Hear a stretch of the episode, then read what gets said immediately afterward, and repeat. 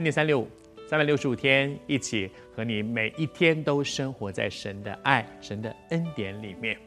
真的能够天天生活在神的爱和恩典里，真的是美好。雅各是一个他很想要的东西非常清楚。你知道，有的人呢，不太知道到底自己要什么。念书时候，我说你将来要干嘛？不知道。要考哪一个系？不晓得。但是雅各不是这样的人，他是一个非常清楚知道他要什么，而且呢，有的人很清楚知道要什么，却不肯付代价的去得着。我想人生有梦，逐梦踏实。要逐梦是要一块砖一块瓦付代价的。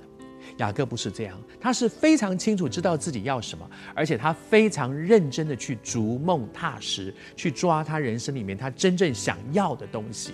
可是，在这个过程当中，他越来越发现，不是光靠我的努力就可以真的逐梦踏实哦。有的时候，他发现他非常努力，他用各样的方法想把。哥哥所拥有的那个长子的祝福给拿过来，他也的确得到了。但是后来发现，他竟然去流亡了，跑到外面去了，流亡去了。他跟他跟他的舅舅跟他的岳父斗法，然后他把岳父的很多的那些上好的羊、上好的那些牲畜、好的财物都变成他的了。他得到了很多东西。接下来他开始第二度流亡，他又连夜偷偷的逃跑，又流亡了。他一定在想：嚯，我的人生怎么搞成这样？可是谢谢主，昨天和你分享，上帝在他的人生最最模糊、最……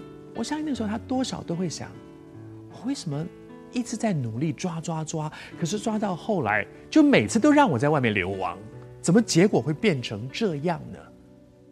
上帝介入他的人生，带他走一条不后悔的路。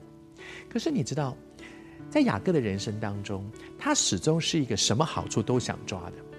一方面，他非常的努力；另外一方面，他也知道光有我的努力不够，要有上帝的能力、上帝的祝福，所以他两样都要。他把他的两个两个妻子找来，然后跟他们讲说：“你看哦，你爸爸现在对我越来越不好哦，你的哥哥们现在都看我如眼中钉，觉得我是抢了他们的东西哦，所以。”我们我们现在走吧，我我们现在逃跑。他怎么说呢？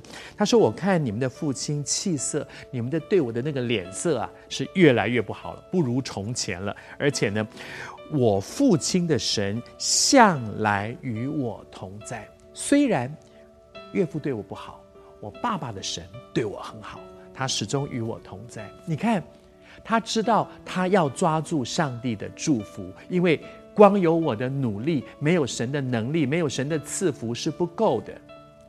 可是，他却从来没有放弃过要靠我自己的聪明，甚至我自己的诡诈去得东西。